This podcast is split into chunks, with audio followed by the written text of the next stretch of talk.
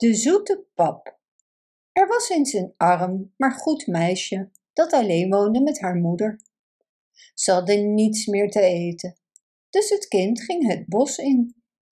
Daar ontmoette ze een oude vrouw die zich het verdriet van het kind erg aantrok. De oude vrouw gaf het meisje een magische pan en een toverwoord. Als ze zei: Kook, pannetje, kook, dan zou de pan vanzelf lekkere, zoete pap koken. En als ze zei: Stop, pannetje, dan zou de pan ophouden met koken. Het meisje nam de pan mee naar haar moeder. Nu waren ze verlost van hun armoede en honger. Ze aten de zoete pap zo vaak en zo veel als ze wilden. Op een dag, toen het meisje weg was, zei haar moeder: Kook, pannetje, kook. En de pan kookte. En ze at zoveel zoete pap totdat ze verzadigd was.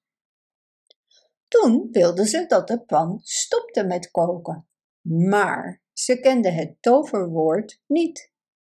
Dus de pan kookte maar door en door en de zoete pap rees over de rand.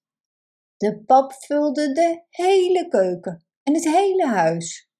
En toen ging de zoete pap ook nog door naar het volgende huis en zelfs door de hele straat.